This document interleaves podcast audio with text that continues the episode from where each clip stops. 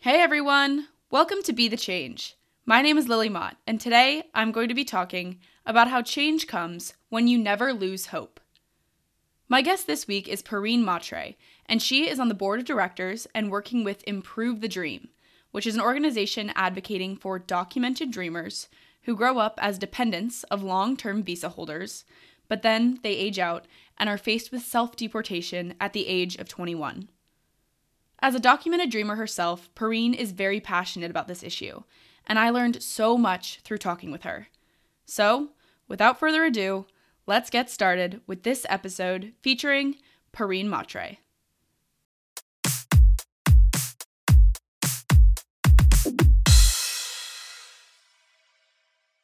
So, my name is uh, Pareen Mhatre, and I am a member of a group called Improve the Dream. It is a youth led advocacy organization that um, advocates for children of long term visa holders who uh, age out of their statuses at 21 and have no uh, feasible pathway to citizenship afterwards.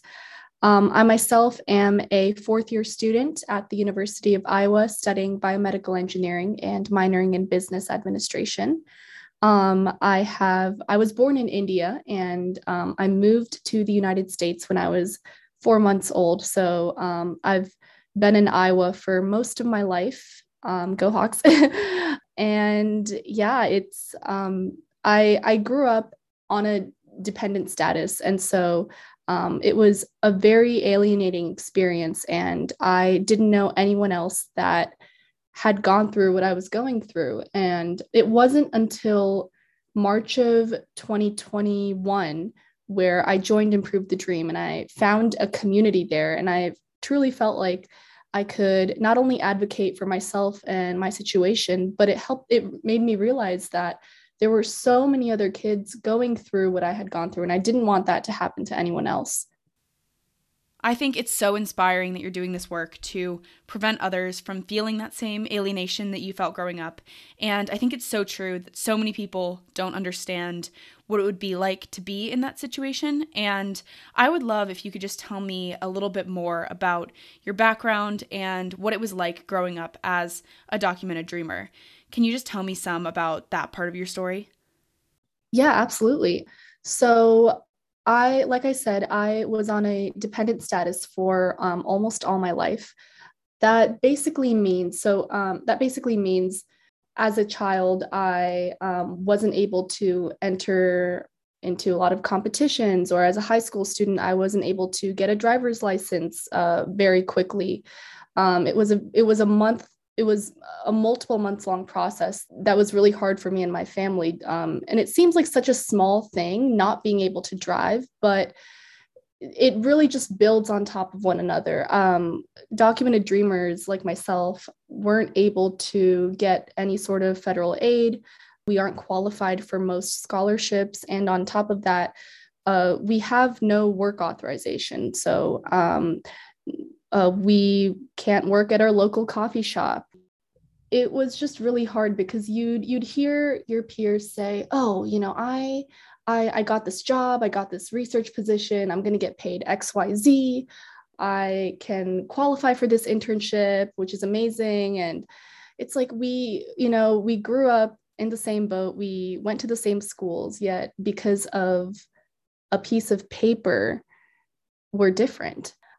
And in addition to that, the struggles of switching over to visas when you're when you age out is just it takes a toll on your entire family. I remember um, I switched over to a student visa, which is what most documented documented dreamers do after they turn 21. They they either have to go back to the country where their passport's from, or they take a leap and they try to apply for the student visa and even getting that is so difficult. Um, the chances are honestly not it's not they're not in our favor. And it's it's a very expensive process as well. And so there's that. And then there's you know being an international student having to it seems like we're going through the same hoops our parents went through. And then once we graduate there's the added struggle of applying for an H1B work visa which is based on a lottery system. So in our minds it feels like the struggle never ends. It's you know we're either applying for a visa or we're extending our stay by a little bit. And if we don't get a visa we're going back to the country where we lived in when we were babies. So it's just a very hard and um, isolating experience. Um, and I, I remember especially during um, uh, covid in 2020 and in the early months of 2021 um, like many young people, I was also struggling uh, mentally. And on top of that, my immigration status was a huge burden that I felt like I was carrying. Um, I, and I, at this point, I didn't know a lot of people that were in my situation. So it was it was really hard during that time to to continue on with life and continue on with school um, fortunately i was able to find improve the dream where I, I felt like the members in that group really gave me a voice. They really inspired me to um, to speak up and to uh, talk about every my story as well as everyone else's. And um, I, I feel so so privileged to to do this because I my heart really aches for those documented dreamers who don't know that there is a community. Because you know we're, we're here we're really trying to push for um, different pieces of legislation. We're trying to advocate. We're trying to build support um, both internally and externally. And um, it i really feel like i, I have a voice. And i'm and I'm, I'm, I'm very grateful I'm so glad that you were able to find that community and connect with people who had similar experiences and who are in similar positions. And I'd love to know more about Improve the Dream as well. Can you tell me some about the organization's mission and what you're doing with the organization? Of course. So I, I joined the group last March, March of uh, 2021. And um, I was uh, very grateful to be able to testify in front of the uh, House Judiciary Subcommittee on uh, Immigration and Citizenship. And I was able to tell my story to all these lawmakers. And it was, I mean, you know, it was the first time where I had obviously done this or anyone I knew had done this. Uh, there was no like, um, uh, there was no one that I could really go to for advice. But um, I, you know, I was fortunate enough to have the support of the group. In addition to that, the group was also um, able to support, um, or I guess help introduce a, a, piece of legislation called America's Children Act. Um, it is a bipartisan bill that's been introduced in both the House and the Senate. Um, in fact, I think it is the most bipartisan immigration bill in both chambers, which is very exciting. But basically, that the bill is, I mean, pretty um, pretty targeted. Uh, it it affects one specific group, which is our group, and um, it's a pretty small bill. Um, but uh, just to give like a very quick summary essentially, if you are a child of a long term visa holder, you've been living in the United States for 10 consecutive years, and you, um, if you have gone to an American education institution and have graduated from a four year school, um, you basically can, you're eligible to apply for a green card. And not many people know that even just applying for a green card is a big deal yes, uh, waiting in that line, waiting the backlog that has contributed to our current issue is very painful for all families, but just applying for a green card is a big deal.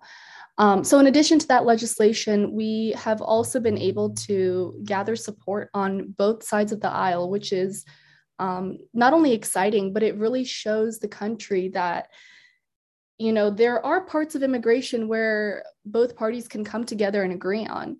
Um, it's just a matter of when and so yeah i mean that's that's that's what we've been doing and other than that, we we tend we meet with a lot of uh, congressional offices, um, various advocacy groups, um, different policymakers to um, tell our stories, to help advocate for this bill, and as well um, and and in uh, and for all the other documented dreamers that are uh, going through uh, what we have gone through. Definitely. And you've spoken so much about the alienation you felt and how you felt alone in your situation. And you're doing all of this work to ensure that others don't have to feel the same way. But if you could share one piece of advice with all of the young documented dreamers out there, what would you want to tell them? All, all I can say is we're all in the same boat. I have been in their shoes. I mean, I, I remember uh, coming home from elementary school, middle school, high school, or even college, coming home and just crying because there it, there was and still is so much uncertainty um, in my future, and I I felt alone. There was no one I could talk to um, except for my parents, who, while they were supportive, obviously didn't completely understand.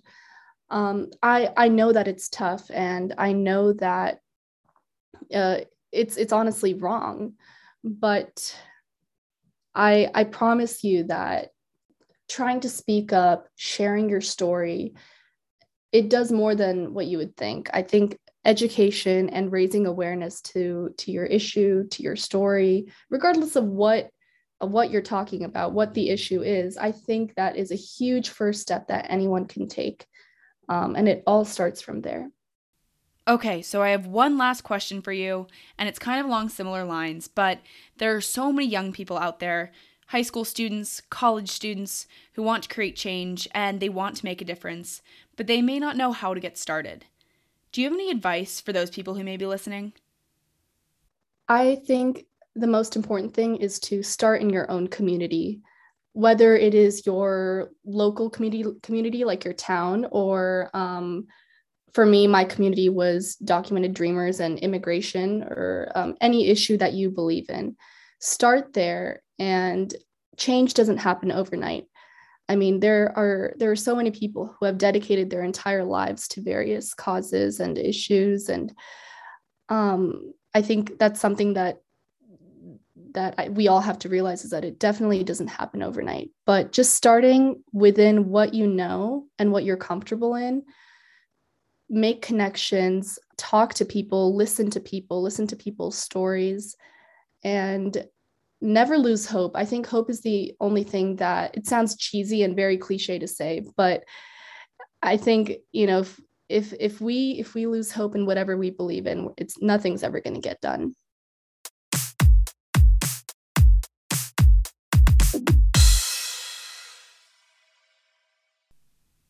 I learned so much through this conversation with Pareen, and am so grateful that she is sharing her experience in order to raise awareness about the issues that documented dreamers face in the United States.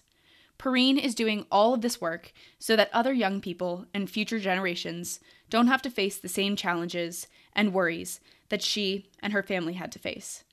I loved Pareen's last piece of advice when she said that we should never lose hope. I think that's a common theme throughout Pareen's life when she talked about the uncertainty she faced when it came to jobs and visas and school. But through all of those challenges, she never lost hope, and now she is actively working to make a better future for others. I think we can all keep Pareen's story and her words of advice in mind, especially when facing challenges, because change comes when you never lose hope.